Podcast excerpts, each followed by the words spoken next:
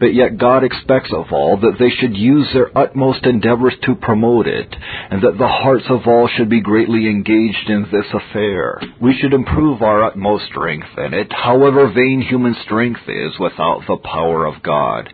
And so he no less requires that we should improve our utmost care, wisdom, and prudence, though human wisdom of itself be as vain as human strength. Though God is wont to carry on such a work in such a manner as many ways to show the weakness and vanity of means and human endeavors in themselves, yet at the same time he carries it on in such a manner as to encourage diligence and vigilance in the use of proper means and endeavors, and to punish the neglect of them. Therefore, in our endeavors to promote this great work, we ought to use the utmost caution, vigilance, and skill in the measures we take in order to it. A great affair should be managed with great prudence. This is a most important affair that ever New England was called to be concerned in. When a people are engaged in war with a powerful and crafty nation, it concerns them to manage an affair of such consequence with the utmost discretion.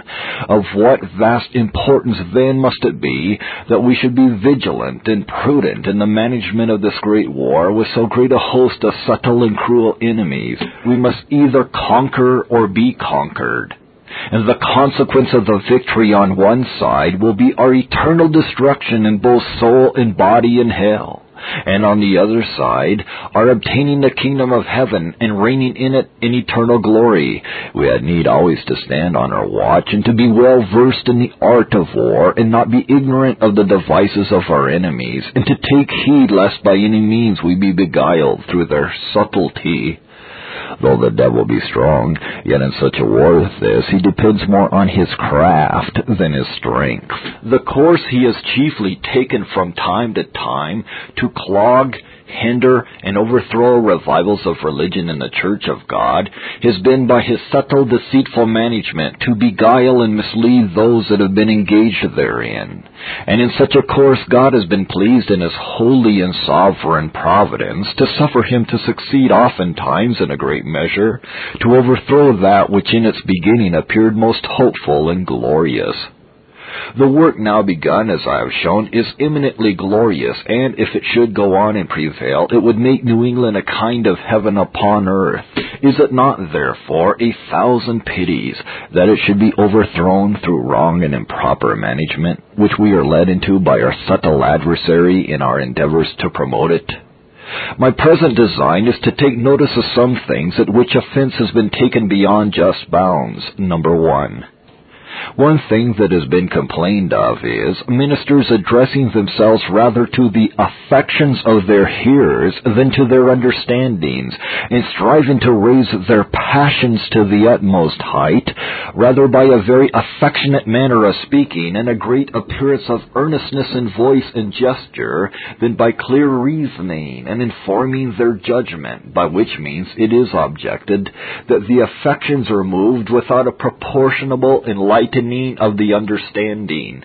To which I would say, I am far from thinking that it is not very profitable for ministers in their preaching to endeavor clearly and distinctly to explain the doctrines of religion and unravel the difficulties that attend them, and to confirm them with strengths of reason and argumentation, and also to observe some easy and clear method in their discourses for the help of the understanding and memory and it is very probable that these things have been of late too much neglected by many ministers.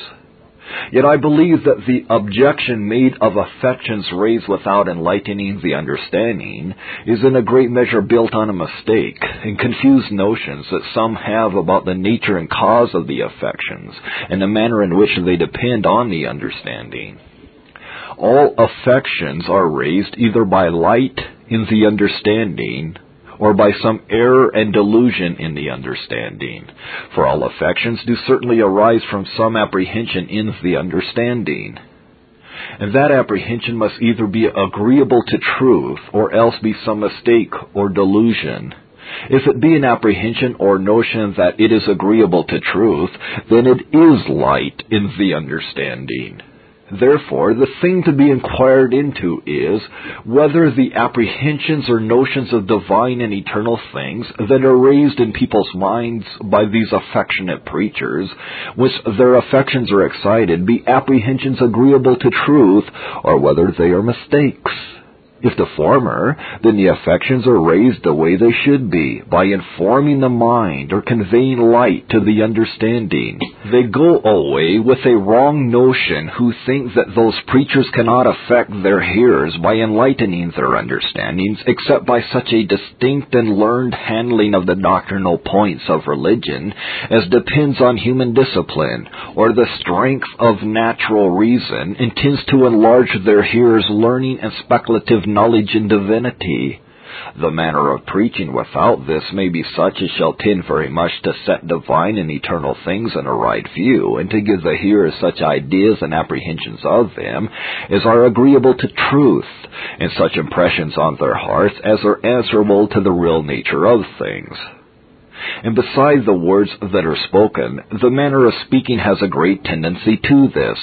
I think an exceeding affectionate way of preaching about the great things of religion has in itself no tendency to beget false apprehensions of them, but on the contrary, a much greater tendency to beget true apprehensions of them than a moderate, dull, indifferent way of speaking of them an appearance of affection and earnestness in the manner of delivery, though very great indeed, if it be agreeable to the nature of the subject, and be not beyond a proportion to its importance and worthiness of affection, and if there be no appearance of its being feigned or forced, has so much the greater tendency to beget true ideas or apprehensions in the minds of the hearers concerning the subject spoken of, and so to enlighten the understanding, and that for this reason that such a way or manner of speaking of these things does, in fact, more truly represent them than a more cold and indifferent way of speaking of them. If the subject be in its own nature worthy of very great affection, then speaking of it with very great affection is most agreeable to the nature of that subject or is the truest representation of it, and therefore has most of a tendency to beget true ideas of it in the minds of those to whom the representation is made. And I do not think ministers are to be blamed for raising the affections of their hearers too high, if that which they are affected with be only that which is worthy of affection, and their affections are not raised beyond a proportion to their importance or worthiness of affection. I should think myself in the way of my duty to raise the affections of my hearers as high as I possibly can, provided that they are affected with nothing but truth, and with affections that are not disagreeable to the nature of the subject. I know it has long been fashionable to despise a very earnest and pathetical way of preaching, and they only have been valued as preachers who have shown the greatest extent of learning, strength of reason, and correctness of method and language. But I humbly conceive it has been for want of understanding or duly considering human nature that such preaching has been thought to have the greatest tendency to answer the ends of preaching, and the experience of the present and past ages abundantly confirms the same though, as I said before, clearness of distinction and illustration, and strength of reason and good method in the doctrinal handling of the truths of religion is many ways needful and profitable and not to be neglected. Yet an increase in speculative knowledge in divinity is not what is so much needed by our people as something else. Men may abound in this sort of light and have no heat. How much has there been of this sort of knowledge in the Christian world in this age? Was there ever an age wherein strength and penetration of reason, extent of learning, exactness of distinction, correctness of style, and clearness of expression did so abound? And yet, was there ever an age wherein there has been so little sense of the evil of sin, so little love to God, heavenly mindedness, and holiness of life among the professors of the true religion?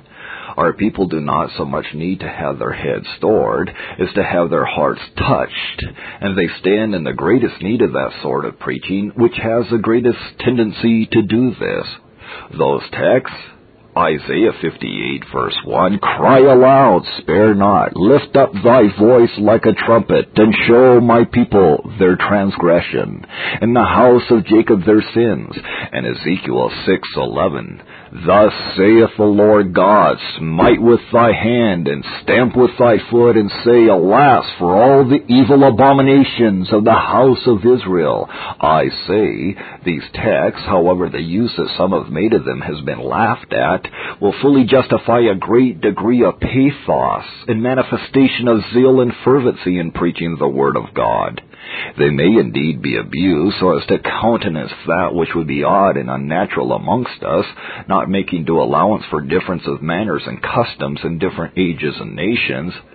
But let us interpret them how we will, they at least imply that a most affectionate and earnest manner of delivery in many cases becomes a preacher of God's Word. Preaching of the Word of God is commonly spoken of in Scripture, and such expressions as seem to import a loud and earnest speaking, as in Isaiah 40 verse 2. Speak ye comfortably to Jerusalem, and cry unto her, that her iniquity is pardoned. In verse 3, the voice of him that crieth in the wilderness, Prepare ye the way of the Lord Verse 6, the voice said, Cry. And he said, What shall I cry? All flesh is grass, and all the goodliness thereof is as the flower of the field. Jeremiah 2, verse 2, Go and cry in the ears of Jerusalem, saying, Thus saith the Lord God, and so on. Jonah 1, verse 2, Arise, go to Nineveh, that great city, and cry against it Isaiah 61, 1 and 2, The Spirit of the Lord God is upon me, because the Lord hath anointed me to preach good tidings to the meek, to proclaim liberty to the captives, and the opening of the prison to them that are bound, to proclaim the acceptable year of the Lord, and the day of vengeance of our God. Isaiah 62:11 Behold, the Lord hath proclaimed unto the end of the world. Say ye to the daughter of Zion, Behold, thy salvation cometh, and so on. Romans 10:18. Their sound went into all the earth, and their words to the end of the world. Jeremiah 11:6. Proclaim all these words in the cities of Judah and in the streets of Jerusalem, saying, Hear ye the words of this covenant, and do them. So chapter 14, verse 2 and 7 2. Proverbs 8, 1.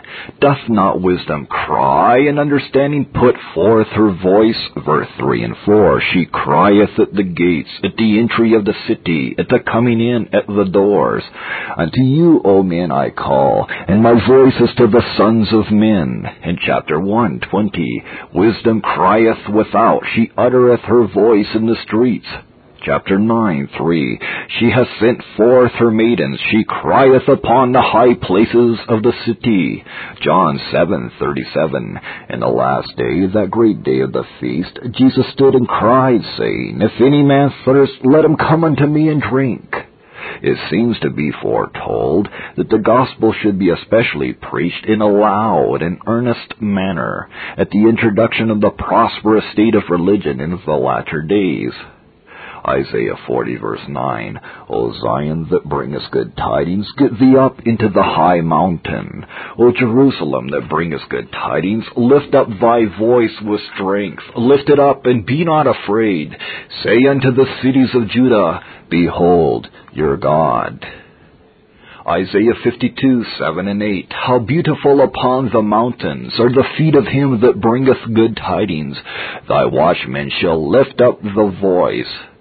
Isaiah 27:13. And it shall come to pass in that day, the great trumpet shall be blown, and they shall come which were ready to perish. And this will be one way by which the Church of God will cry at the time like a travailing woman when Christ's mystical is going to be brought forth, as Revelations 12 at the beginning.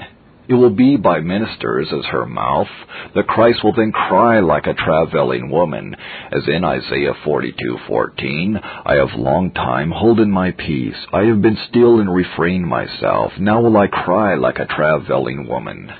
Christ cries by his ministers, and the church cries by her officers. And it is worthy to be noted that the word commonly used in the New Testament, which we translate preach, properly signifies to proclaim aloud like a crier. Section 2.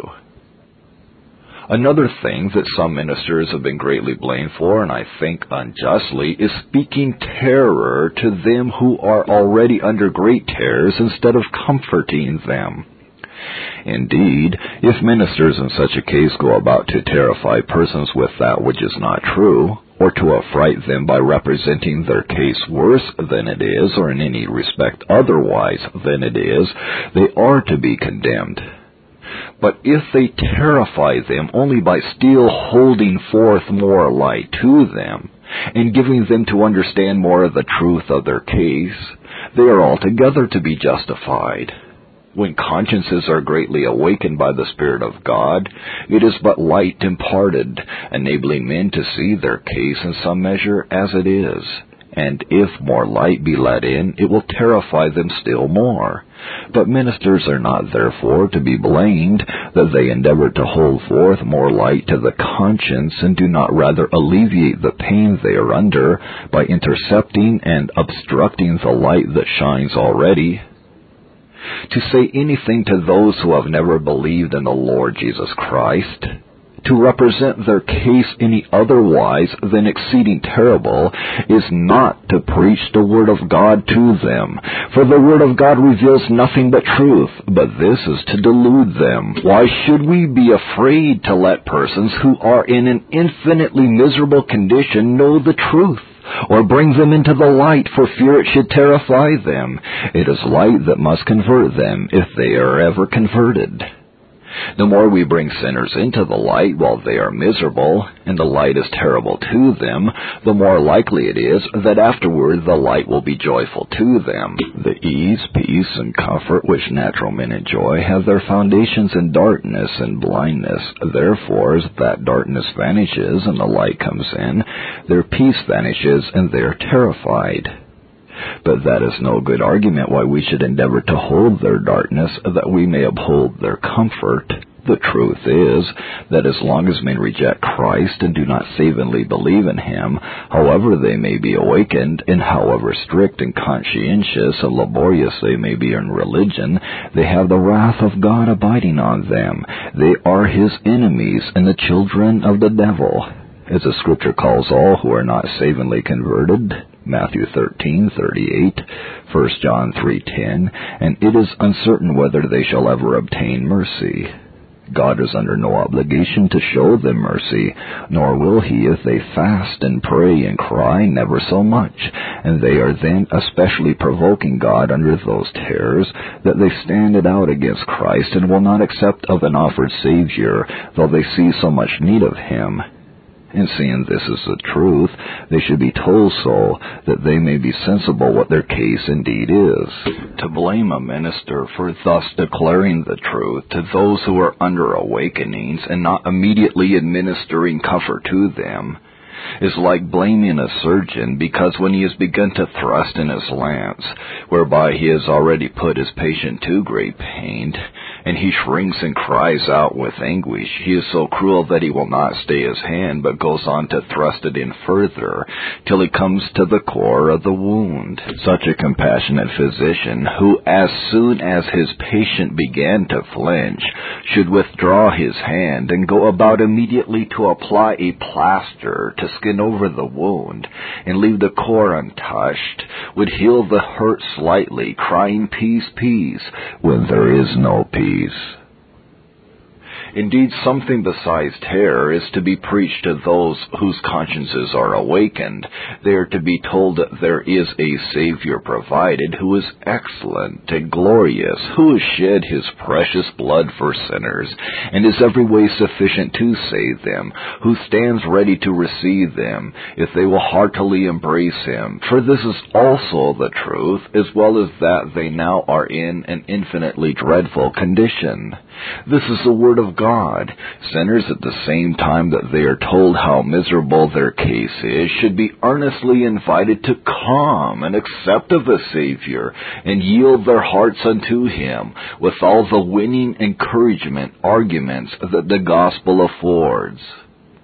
But this is to induce them to escape from the misery of their condition, not to make them think their present condition to be less miserable than it is, or to abate their uneasiness and distress while they are in it.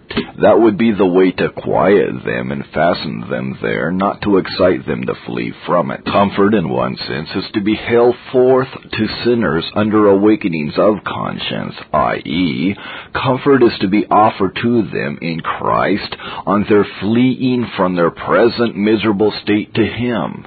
But comfort is not to be administered to them in their present state or while out of Christ. No comfort is to be administered to them from anything in them, any other qualifications, prayers, or other performances, past, present, or future, but ministers should, in such cases, strive to their utmost to take all such comforts from them, though it greatly increases their terror. A person who sees himself ready to sink into hell is prone to strive some way or other to lay God under some obligation to him, but he is to be beat off from everything of that nature, though it greatly increases his terror to see himself wholly destitute of any refuge or anything of his own to lay hold of, as a man that sees himself in danger of drowning is in terror and endeavors to catch hold on every twig within his reach and he that pulls away those twigs from him increases his terror. Yet if they are insufficient to save him, and by being in his way prevents his looking to that which will save him, to pull away them is necessary to save his life. If sinners are in distress from any error they embrace or mistake they are under, that is to be removed. For instance, if they are in terror from an apprehension that they have committed the unpardonable sin, or that those things have happened to them which are certain signs of reprobation, or any other delusion, such terrors have no tendency to do them any good, for these terrors are from temptation, and not from conviction. But that terror which arises from conviction, or a sight of truth, is to be increased, for those who are most awakened have great remaining stupidity. It is from remaining blindness and darkness that they see no more, and that remaining blindness is a disease which we should endeavor to remove. I am not afraid to tell sinners who are most sensible of their misery that their case is indeed as miserable as they think it to be, and a thousand times more so, for this is the truth. Some may be ready to say that though it be the truth, yet the truth is not to be spoken at all times and seems not to be seasonable then. But it seems to me such truth is never more seasonable than at such a time when Christ is beginning to open the eyes of the conscience. Ministers ought to act as co-workers with him, to take that opportunity and to the utmost to improve that advantage, and strike while the iron is hot. When the light has begun to shine, then they should remove all obstacles and use all proper means, that it may come in more fully. And experience abundantly shows that to take this course is not of a hurtful tendency, but very much the contrary. I have seen in very many instances the happy effects of it, and oftentimes a very speedy happy issue, and never knew any ill consequence in case of real conviction, and when distress has been only from thence. I know of but one case wherein the truth ought to be withheld from sinners in distress of conscience, and that is in the case of melancholy.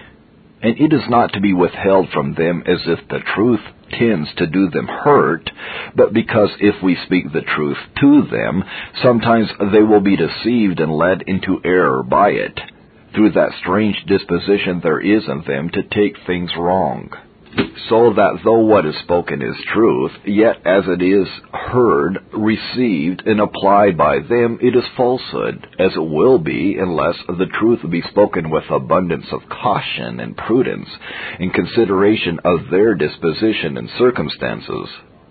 But the most awful truths of God's Word ought not to be withheld from public congregation because it may happen that some such melancholic persons may be in it, any more than the Bible is to be withheld from the Christian world because it is manifest that there are a great many melancholic persons in Christendom that exceedingly abuse the awful things contained in the Scripture to their own wounding. Nor do I think that to be of weight which is made use of by some is a great and dreadful objection against the terrifying preaching that has of late been in New England, that there have been some instances of melancholic persons who have so abused it that the issue has been the murder of themselves. The objection from hence is no stronger against awakening preaching than it is against the Bible itself. There are hundreds and probably thousands of instances of persons who have murdered themselves under religious melancholy. These murders probably never would have been if the world had remained in a state of heathenish darkness. The Bible has not only been the occasion of these sad effects, but of thousands, and I suppose millions, of other cruel murders committed in the persecutions that have been raised, which never would have been if it had not been for the Bible. Many whole countries have been as it were, deluged with innocent blood, which would not have been if the gospel never had been preached in the world. It is not a good objection against any kind of preaching that some men abuse it greatly to their hurt. It has been acknowledged by all divines as a thing common in all ages and all Christian countries that a very great part of those who sit under the gospel abuse it.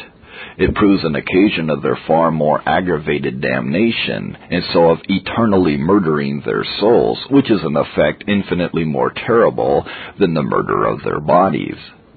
It is an unjust thing to lay the blame of these self-murders to those ministers who have declared the awful truths of God's Word in the most lively and affecting manner, as it would be to lay the blame of hardening men's hearts and blinding their eyes and the more dreadful eternal damnation to the prophet Isaiah or Jesus Christ, because this was a consequence of their preaching with respect to many of their hearers, Isaiah 6:10, John 9:39, Matthew Matthew 13:14.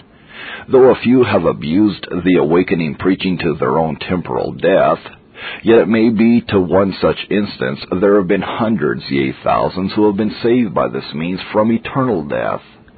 What has more especially given offense to many, and raised a loud cry against some preachers, as though their conduct were intolerable, is their frighting poor innocent children with talk of hell fire and eternal damnation. But if those who complain in so loudly of this really believe what is a general profession of the country, that all are by nature the children of wrath and heirs of hell, and that everyone that has not been born again, whether he be young or old, is exposed every moment to eternal destruction, then such a complaint and cry as this beways a great deal of weakness and inconsideration. Innocent as children seem to us, yet if they are out of Christ, they are not so in the sight of God but are in a most miserable condition as well as grown persons, and they are naturally very senseless and stupid, being born as a wild ass's colt, and need much to awaken them. Why should we conceal the truth from them? Will those children who have been dealt tenderly with in this respect, and lived and died insensible of their misery till they come to feel it in hell, ever thank parents and others for their tenderness and not letting them know their danger? If parents' love towards their children were not blind, it would affect them much more to see their children every day exposed to eternal burnings, and yet senseless, than to see them suffer the distress of that awakening which is necessary in order to their escape, and that tends to their being eternally happy as the children of God. A child that has a dangerous wound may need the painful lance as well as a grown person, and that would be a foolish pity in such a case that should hold back the glance and throw away the life. I have seen the happy effects of dealing plainly and thoroughly with children in the concerns of their souls without sparing them at all in many instances, and never knew any ill consequence of it in any one instance. Section 3. Another thing against which a great deal has been said is having so frequent religious meetings and spending so much time in religion Indeed, there are none of the externals of religion but what are capable of excess, and I believe it is true that there has not been a due proportion observed of late. We have placed religion too much in the external duties of the first table. We have abounded in religious meetings, in praying, reading, hearing, singing, and religious conference and there has not been a proportionable increase of zeal for deeds of charity and other duties of the second table, though it must be acknowledged that they are also much increased. But yet it appears to me that this objection has been in the general groundless. Though worldly business must be done, and persons ought not to neglect that of their particular callings, yet it is to the honor of God that a people should be so much in outward acts of religion as to carry in it a visible public appearance of a great engagedness of mind, especially at such an extraordinary time. When God appears unusually present with a people in wonderful works of power and mercy, they should spend more time than usual in religious exercises to put honor upon that God who is then extraordinarily present, and to seek his face. Thus it was with the Christian church in Jerusalem on occasion of that extraordinary pouring out of the Spirit soon after Christ's ascension, Acts 2:46. And they continued daily with one accord in the temple, and breaking bread from house to house and at Ephesus, where the Christians attended the public religious exercises every day for two years together. Acts 19, 8, 9, and 10. And he went into the synagogue and spake boldly for the space of three months, disputing and persuading the things concerning the kingdom of God. But when divers were hardened and believed not, but spake evil of that way before the multitude, he departed from them, and separated the disciples, disputing daily in the school of one Tyrannus. And this continued by the space of two years, so that all they that dwelt in Asia heard the word of the Lord, both Jews and Greeks. And as to the grand objection of six days shalt thou labor, all that can be understood by it, and all that the very objectors themselves understand by it is, that we may follow our secular labors in those six days that are not the Sabbath, and ought to be diligent in them, not but that sometimes we may turn from them, even within those six days, to keep a day of fasting or thanksgiving, or to attend a lecture, and that more frequently or rarely as God's providence and the state of things shall call us according to the best of our discretion. Though secular business, as I said before, ought not to be neglected, yet I cannot see how it can be maintained that religion ought not to be attended, lest it should injure our temporal affairs on any other principle than that of infidelity none object against injuring one temporal affair for the sake of another of much greater importance, and therefore, if eternal things are as real as temporal things, and are indeed of infinitely greater importance, then why may we not voluntarily suffer in some measure in our temporal concerns, while we are seeking eternal riches and immortal glory? It is looked upon as no way improper for a whole nation to spend a considerable time and much of their outward substance on some extraordinary ordinary temporal occasion for the sake only of the ceremonies of a public rejoicing. And it would be thought dishonorable to be very exact about what we spend or careful lest we injure our estates on such an occasion. And why should we be exact only with Almighty God so that it should be a crime to be otherwise and scrupulously careful lest we injure ourselves in our temporal interest to put honor upon Him and seek our own eternal happiness? We should take heed that none of us be in any wise like Judas, who greatly complained of needless expense and waste of outward substance to put honor upon Christ. When Mary broke her box and poured the precious ointment on his head, he had indignation within himself on that account and cries out, Why was this waste of ointment made? For it might have been sold for more than three hundred pence and have been given to the poor. Mark 14:3 and so on, and John 12:4.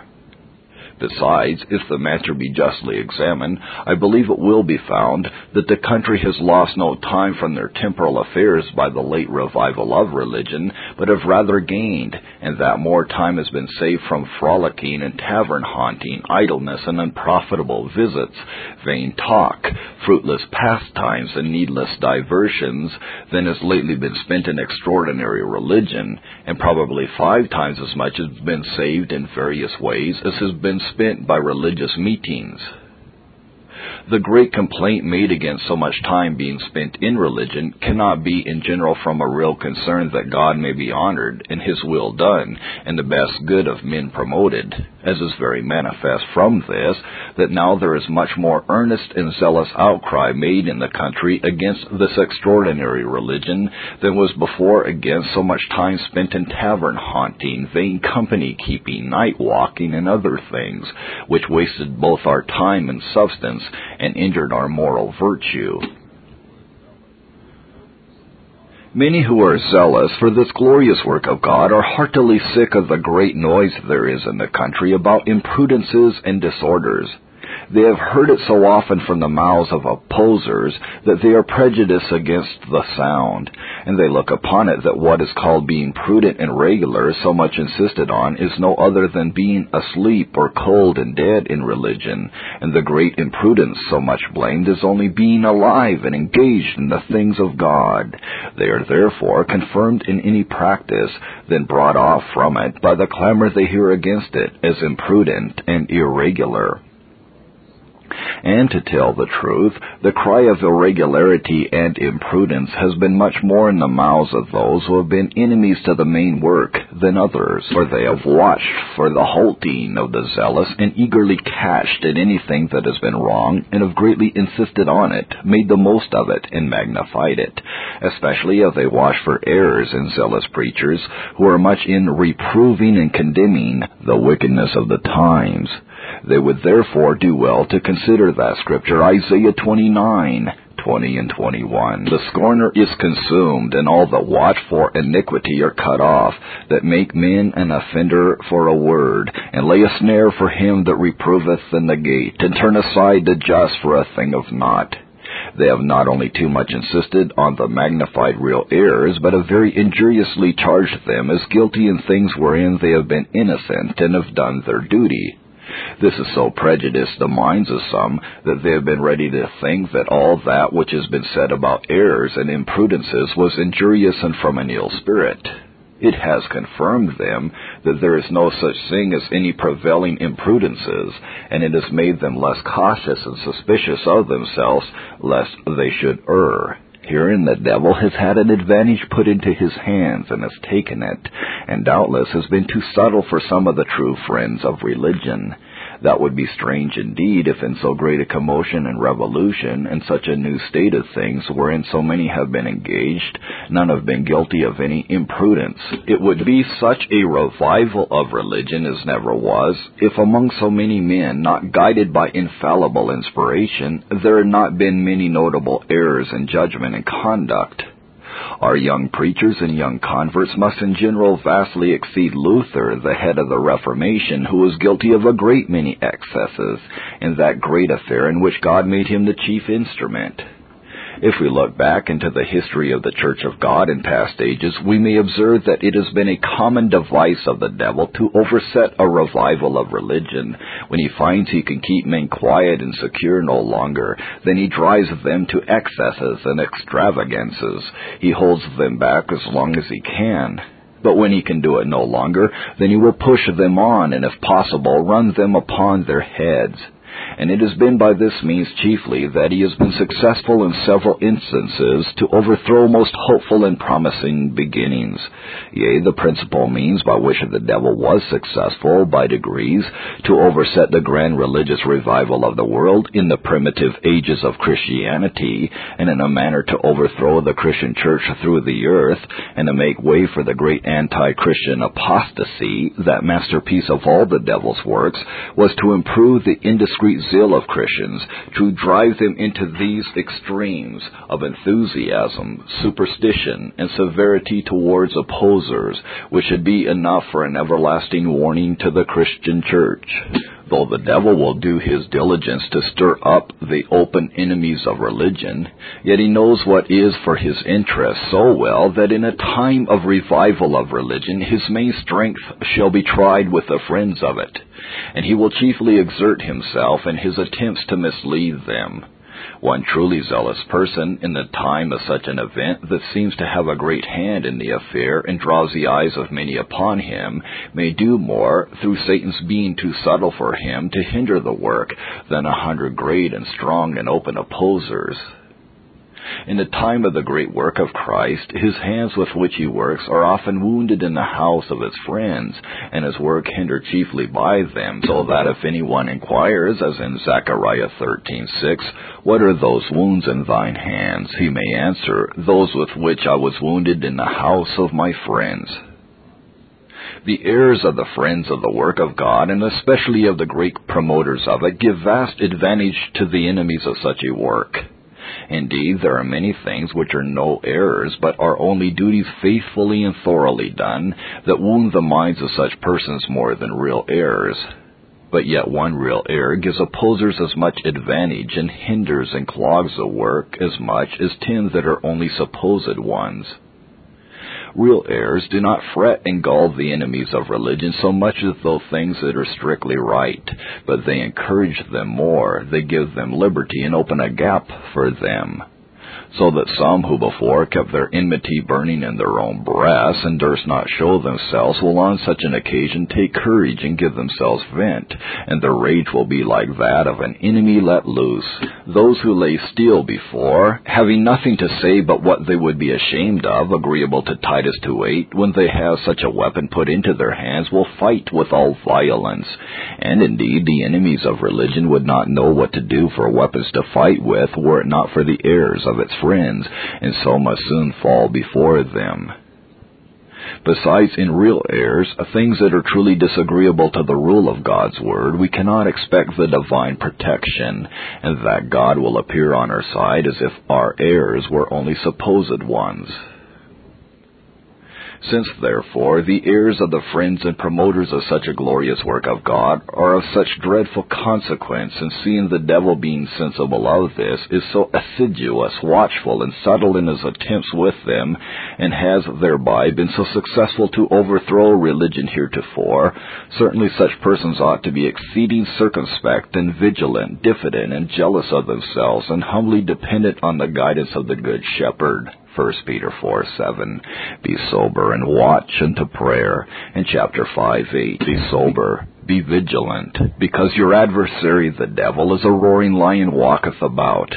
For persons to go on resolutely in a kind of heat and vehemence, despising admonition and correction, being confident that they must be in the right because they are full of the Spirit, is directly contrary to the import of these words, Be sober, be vigilant. It is a mistake I have observed in some by which they have been greatly exposed to their wounding that they think they are in no danger of going astray or being misled by the devil because they are near to God, and so have no jealous eye upon themselves, and neglect vigilance and circumspection as needless in their case. They say they do not think that God will leave them to dishonor Him and wound religion as long as they keep near to Him. And I believe so too, as long as they keep near to God, so as to maintain an universal and diligent watch and care to their duty, avoid sin and snares with diffidence in themselves and humble dependence and prayerfulness but not merely because they are receiving blessed communications from God and refreshing views of Him. If at the same time they let down their watch and are not jealous over their own hearts by reason of its remaining blindness and corruption and a subtle adversary. It is a grand error for persons to think they are out of danger from the devil in a corrupt, deceitful heart, even in the highest flights and most raised frames of spiritual joy. For persons in such a confidence to cease to be jealous of themselves and to neglect watchfulness and care is a presumption by which I have known many woefully ensnared. However highly we may be favored with divine discoveries and comforts, yet as long as we are in this world, we are in the enemy's country, and therefore that direction of Christ to his disciples is never out of date in this world. Watch and pray always, that you may be accounted worthy to escape all these things, and stand before the Son of Man. This Reformation audio track is a production of Still Waters Revival Books. SWRB makes thousands of classic Reformation resources available, free and for sale, in audio, video, and printed formats. Our many free resources, as well as our complete mail order catalog, containing thousands of classic and contemporary Puritan and Reform books, tapes, and videos at great discounts, is on the web at www.swrb.com. We can also be reached by email at swrb at swrb.com, by phone at 780 450 3730, by fax at 780 468 1096, or by mail at 4710 37A Avenue, Edmonton, that's E D M O N T O N, Alberta abbreviated capital A, capital B, Canada, T6L3T5. You may also request a free printed catalog.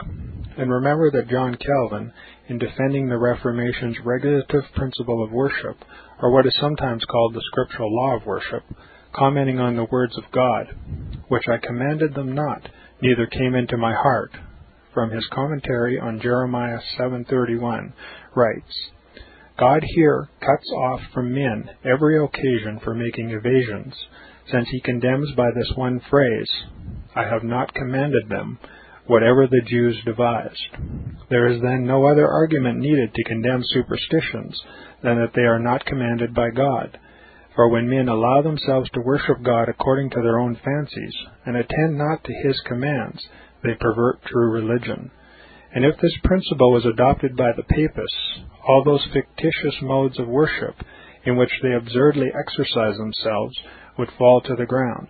It is indeed a horrible thing for the papists to seek to discharge their duties towards God by performing their own superstitions. There is an immense number of them, as it is well known, and as it manifestly appears. Were they to admit this principle, that we cannot rightly worship God except by obeying His word, they would be delivered from their deep abyss of error. The prophet's words, then, are very important when he says that God had commanded no such thing, and that it never came to his mind, as though he had said that men assume too much wisdom when they devise what he never required, nay, what he never knew.